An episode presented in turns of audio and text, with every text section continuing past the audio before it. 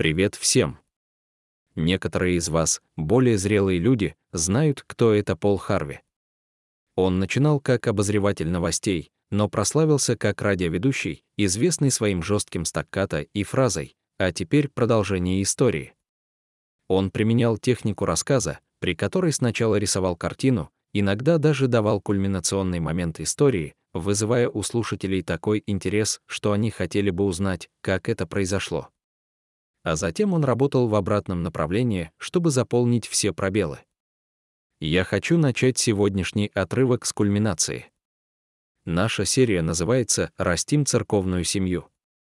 И сегодняшний текст — это история роста церкви, но для нашего современного слуха немного непонятно, как они к этому пришли. Вот кульминация, Деяние 2, 47, и Господь день ото дня прибавлял к числу их спасаемых. Рост церкви. Это цель каждой церкви. Пару недель назад у нас прошло одно из ежеквартальных крещенских служений. Более 30 человек приняли крещение, и это такое удивительное зрелище, когда собираются дети, идет поклонение, и эти люди заявляют о своей верности Иисусу. Не знаю, как вам, а мне всегда кажется, что в такие дни наша церковь просто пульсирует энергией и ободрением. Почему? Потому что есть ощущение, что это то, ради чего все и затевалось. Я могу только представить, что эта реакция была многократно усилена в первой церкви в Деяниях двух. Они были совсем новыми. Движение находилось в зачаточном состоянии. Это было почти как начинающий бизнес, когда каждый день ты думаешь, сработает это или нет. Будет ли оно расти или нет. И вот мы видим, что оно работает, день за днем люди спасаются, а церковь растет в размерах и силе. Почему? Как это произошло? Вот момент Пола Харви, продолжение истории. Вернитесь на один стих назад. Бог увеличивал свою церковь, спасая новых людей. Почему? И день за днем, посещая вместе храм и преломляя хлеб в домах своих, они принимали пищу с радостью и щедростью сердца, прославляя Бога и имея благоволение ко всему народу. Они вместе поклонялись в храме и собирались на трапезу, и здесь говорится, что они восхваляли Бога, и еще одна ключевая фраза — они приобрели благоволение всего народа. Опять же, почему они собирались вместе и обретали благосклонность? Они были вместе и имели все общее. И продавали они имение свое имущество, и раздавали вырученное всем, кто в чем имел нужду. Они собирались, хвалились и приобретали благосклонность благодаря своей радикальной щедрости по отношению друг к другу. Но это не так просто сделать, почему они стали такими щедрыми и так охотно делились своей жизнью. Они предавались учению апостолов и общению, преломлению хлеба и молитвам и воцарился трепет во всех душах, и многие чудеса и знамения совершались через апостолов. А вот и оно остальная часть истории. Они посвятили себя жизни в общине. В Деяниях во второй главе Бог увеличивал свою церковь, в конце истории говорится, что день за днем люди спасались. Но почему? Из-за лазерных световых шоу. Из-за прекрасной музыки. Из-за прекрасной проповеди из-за прекрасного детского и молодежного служения, из-за отличного кофе и пончиков, из-за отличных помещений. Нет, нет, Бог растил свою церковь, потому что его люди посвящали себя совместному хождению в вере. Вы видели эту фразу? Они посвятили себя. Посвятили себя чему? Ну, тому, чтобы исполнять свою веру сообща. Они вместе ели, вместе учились, вместе молились, вместе делились своими вещами, вместе распределяли доходы, вместе посещали храм, вместе благоговели, вместе переживали знамения и чудеса.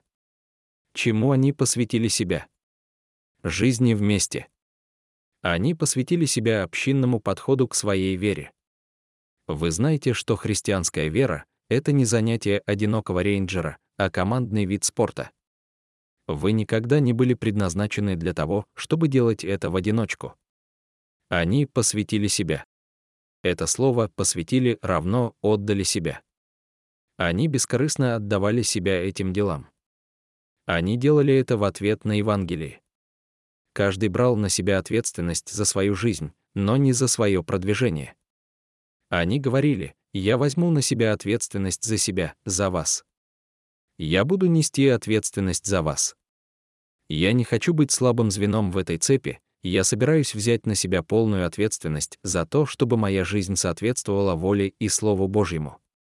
Никто другой не нес ответственности за их посвящение, заметьте, каждый посвящал себя сам. Ни их пастор посвятил их за них, ни их жена, ни их мама и папа. Они посвящали себя в ответ на Евангелие и в контексте общины, группы. Я хочу провести небольшой социальный эксперимент. Вам будет трудно смотреть онлайн или по телевизору в одиночестве, но если вы сегодня окажетесь в одном из наших офисов, я попрошу вас сделать это. И да, это будет немного неудобно, но просто подшутите надо мной, хорошо. Я хочу, чтобы вы посмотрели на затылок человека, который находится перед вами. Надеюсь, он не похож на голову этого парня. Просто наберите номер ближайший к вам затылок, я просто хочу, чтобы вы прожгли глазами лазерные лучи в заднюю часть этого купола. Если вы стесняетесь своего затылка, извините.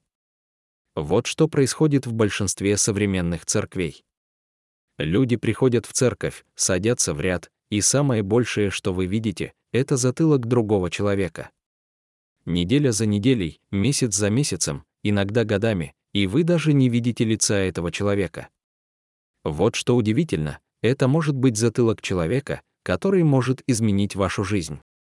Это может быть затылок человека, который может стать вам близким другом, или поддержать вас в трудную минуту в вашей жизни, или помолиться за вас, или открыть для вас двери возможностей, которые Бог использует удивительным образом. Никогда не знаешь, может быть, все, что ты испытаешь, это церковь в рядах.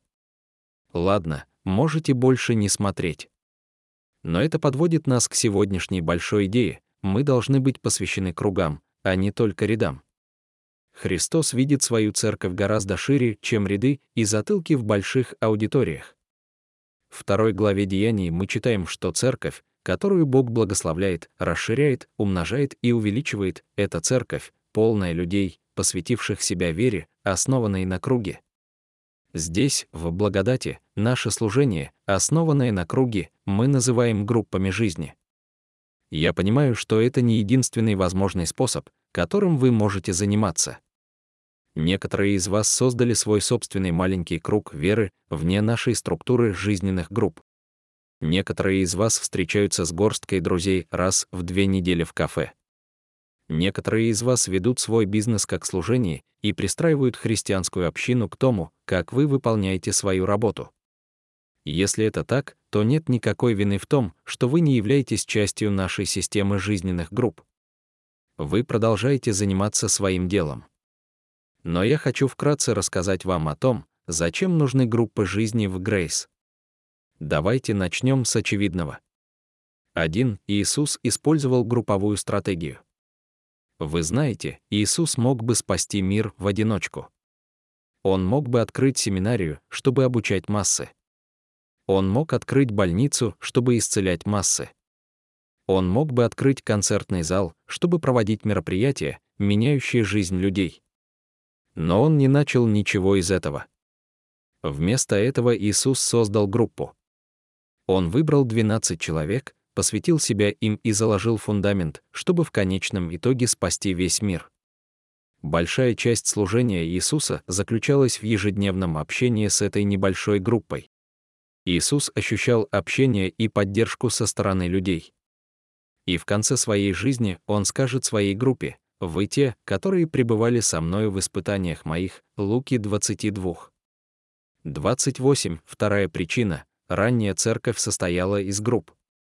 Об этом свидетельствует отрывок, который мы сегодня рассматриваем. Но после воскресения и вознесения Иисуса, когда он обратился к своим ученикам и сказал им начать движение, и знаете, что они сделали? Они создали группы. Ранняя церковь представляла собой группу малых групп, которые в основном собирались друг у друга дома. И третья причина — на протяжении всей истории церковь росла и распространялась через группы святой Франциск Осиский использовал малые группы для молитвы, обучения и служения. малые группы использовались анабаптистами, хаттеритами, друзьями и лютеранами после протестантской реформации. Методистское возрождение под руководством Джона Уэсли было основано, прежде всего, на создании малых групп в домах людей для взаимного исповедания, ободрения и ответственности за преодоление искушений и формирование христианского образа жизни. И сегодня самые быстрорастущие церкви в мире в Азии и Южном полушарии развиваются благодаря использованию модели церкви, основанной на ячеечных группах. Именно поэтому группы так важны для нас. Теперь, возвращаясь к нашему отрывку из «Деяний двух». 42 по 47, можно сказать, что есть четыре вещи, которые происходят, когда вы находитесь в кругу посвященных, а не просто в ряду. Назовем их четыре привычки людей, преданных общине веры. Посвящайте себя учению Писания, это было первым в списке в 42 стихе, они посвятили учению апостолов. Как вы думаете, чему учили апостолы? Они учили Слову Божьему. Они понимали, что прежде всего они должны подчиниться главному авторитету слова Божьего. А Словом Божьим для них были Ветхий Завет и учение Иисуса. Когда вы видите Петра или Филиппа, проповедующих в книге Деяний, они кратко излагают истины из Ветхого Завета, а затем добавляют к ним учение Иисуса Христа. Итак, ранняя церковь посвятила себя полному погружению в учение слова Божьего через апостолов.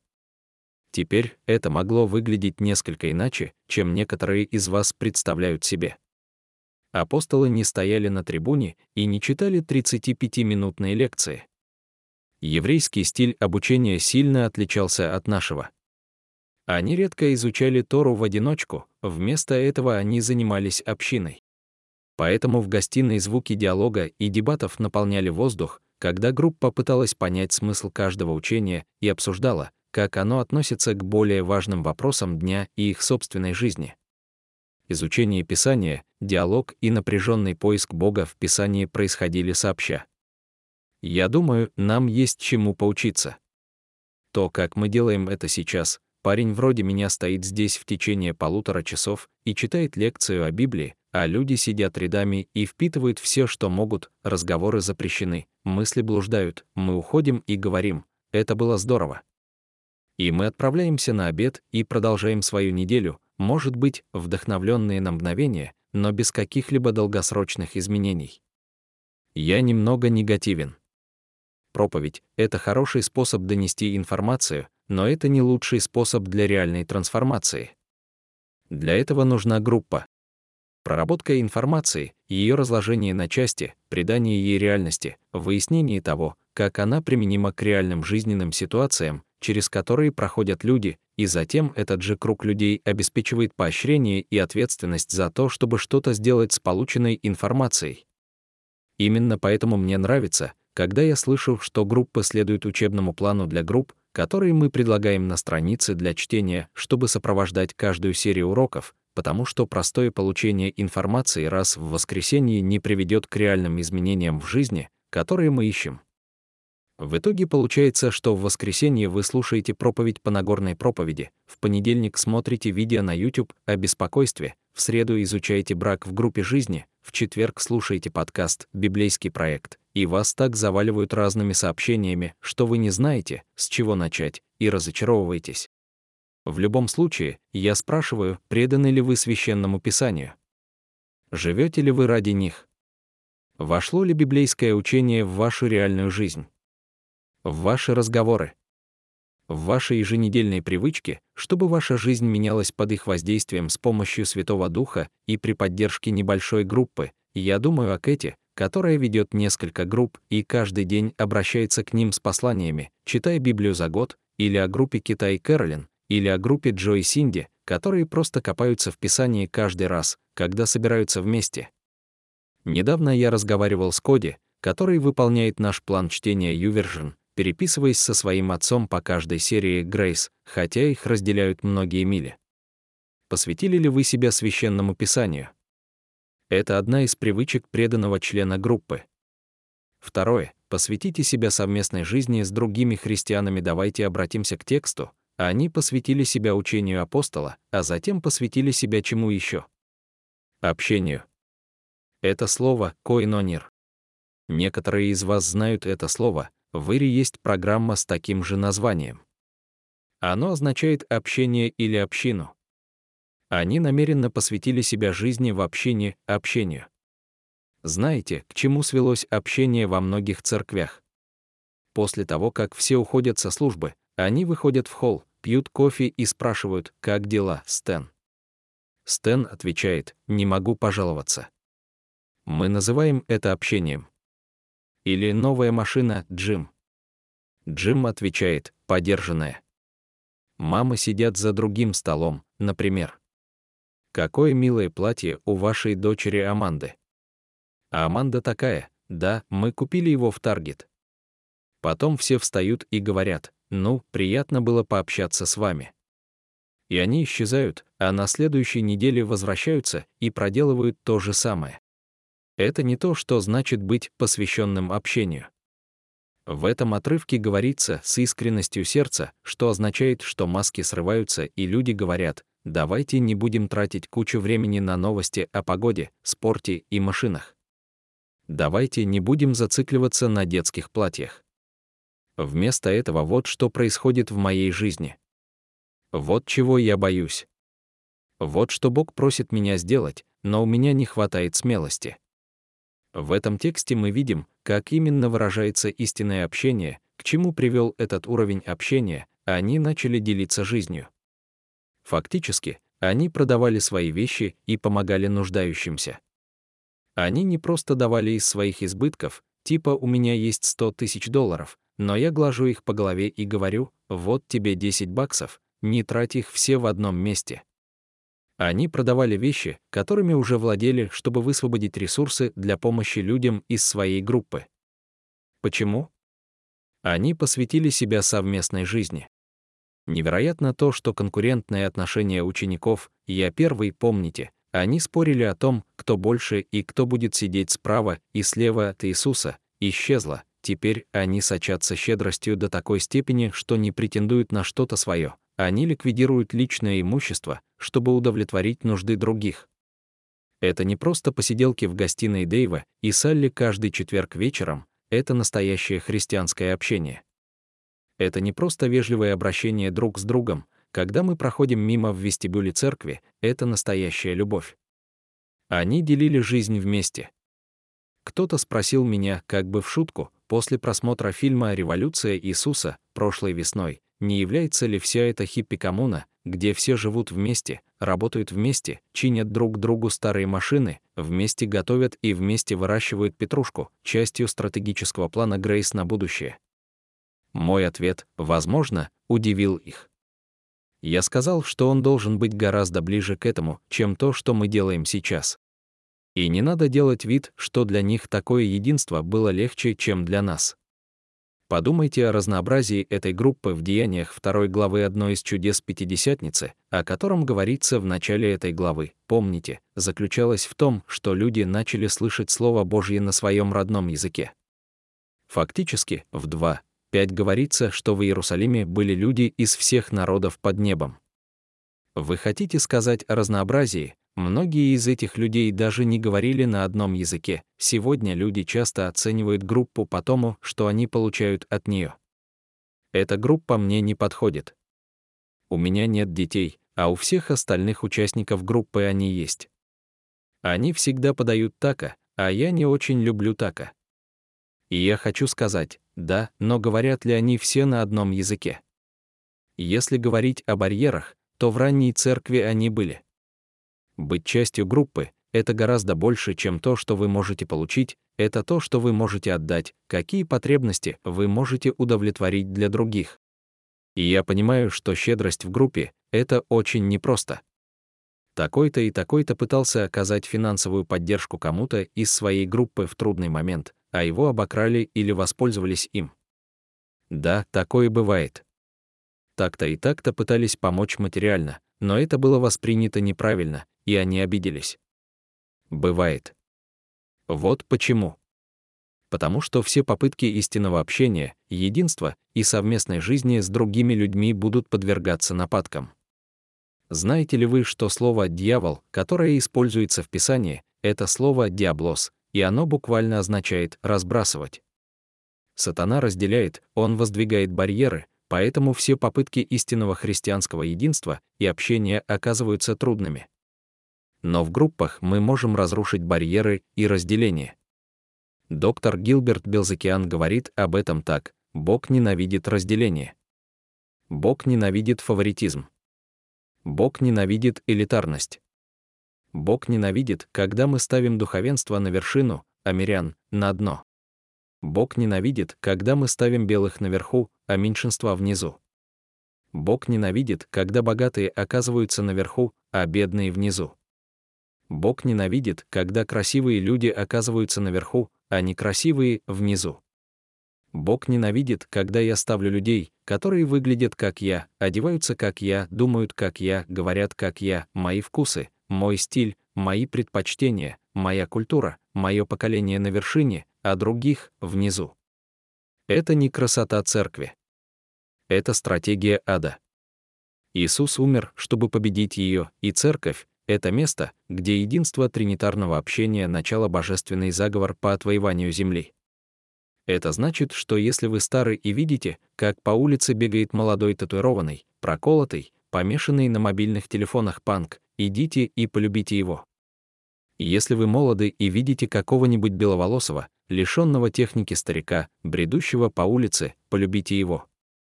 Если вы думаете, интересно, кто я в этом сценарии, молодой или старый? Позвольте мне вас огорчить.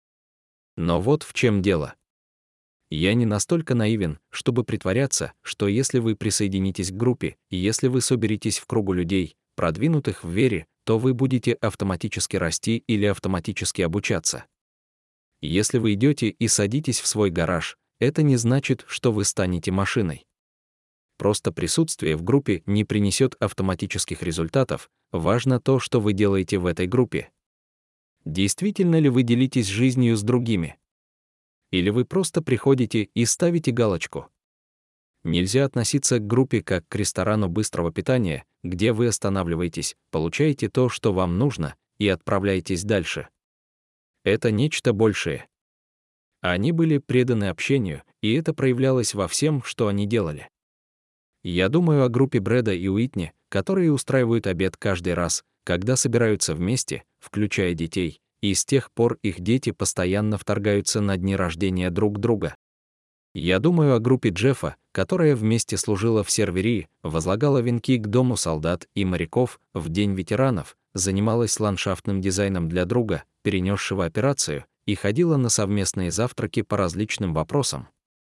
Это и есть погружение, совместная жизнь. Итак, посвятите себя священному писанию, разделите жизнь с другими, посмотрите на третью привычку. Посвятите себя поиску Божьего присутствия. В этом отрывке говорится, что они также посвятили себя преломлению хлеба. Это ссылка на вечерю Господню. Это воспоминание о смерти Христа и о том, что Он сделал для их искупления. Также говорится, что совершались многие чудеса и знамения. Когда они собрались, явился Дух Божий. Это было время обещанного присутствия Бога. Да, я уверен, что им было весело вместе, они наслаждались едой и общением, но они никогда не собирались, не создавая пространства для поиска Божьего присутствия. Разница между футбольной лигой, книжным клубом или кофейней и настоящей группой жизни в том, что в группе жизни всегда есть время для поиска Божьего присутствия. Меня беспокоит, когда люди говорят, да, наша группа жизни стала больше похожа на социальную группу. Нам нравится делать что-то вместе, ходить на игры, ужинать в гостях. Это замечательно.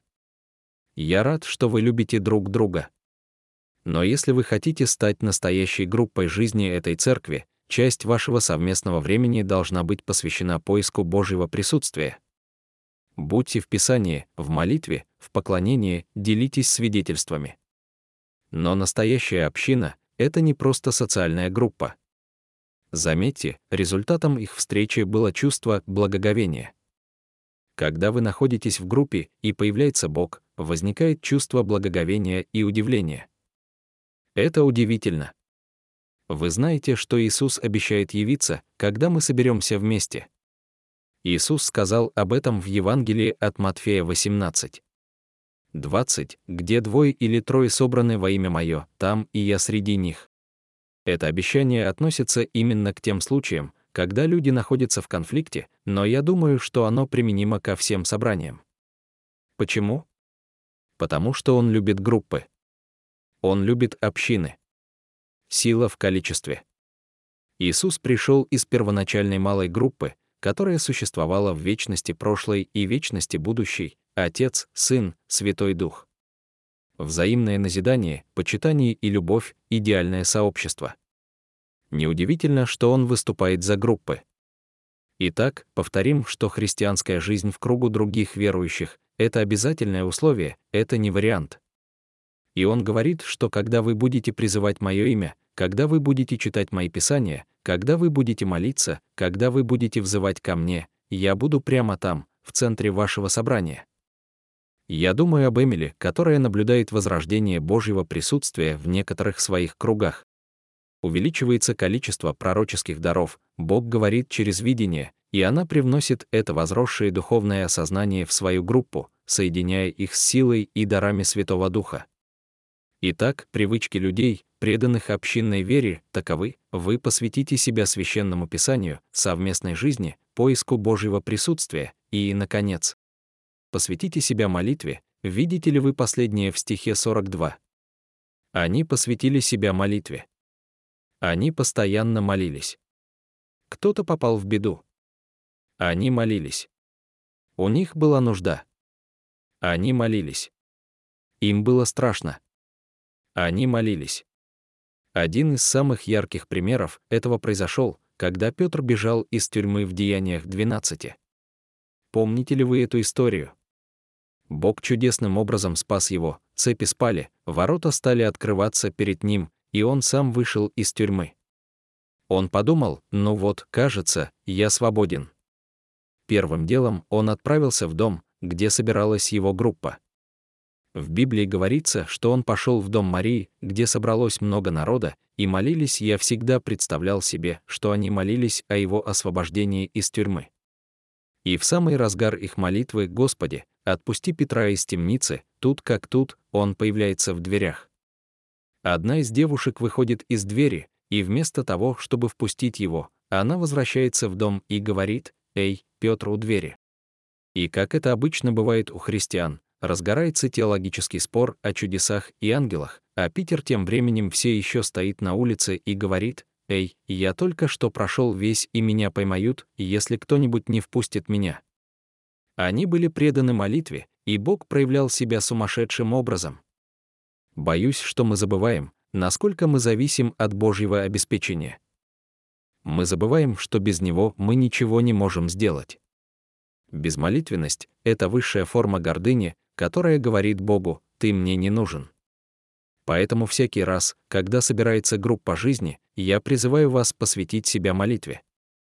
Это может принимать самые разные формы. Иногда группа может просто принять молитвенные просьбы, а затем провести некоторое время, двигаясь по кругу и молясь друг за друга. Я часто призываю свои группы встать на колени, позы говорят о чем-то, и провожу управляемую молчаливую молитву. Я просто даю подсказки, например, уделите минуту и воздайте хвалу Богу за одно из его качеств. Затем, теперь исповедуйтесь в том, что вы сделали, сказали или подумали сегодня не по его воле. Теперь поблагодарите Бога за три благословения в вашей жизни. Теперь ходатайствуйте за кого-то в вашей жизни, кто нуждается, и мы просто пройдем через такое время. Иногда очень важно остановить все в середине урока или времени общения и просто сказать «давайте остановимся прямо сейчас, и кто-нибудь помолится о том, чем только что поделился с нами такой-то и такой-то». Жизненные группы также являются прекрасным местом для того, чтобы научиться молиться вслух. В одной из моих групп был парень, который не хотел молиться, его это просто пугало. На него никто не давил, и мы никуда не торопились, но однажды он сам вызвался помолиться. И это стало для него прорывом. Он пришел на следующее собрание и сказал, «Знаете, что произошло?» Я впервые помолился со своей дочерью перед сном. Преданность молитве. Я думаю о Дорис, которая ведет группы и руководит лидерами групп жизни и тренерами, и каждое взаимодействие приводит к моменту молитвы, дающей жизнь. И ваш дух становится бодрым, и вы готовы взять следующий холм. Или, например, недавно я посетил группу молодых взрослых Клива, Дианы и Мишель.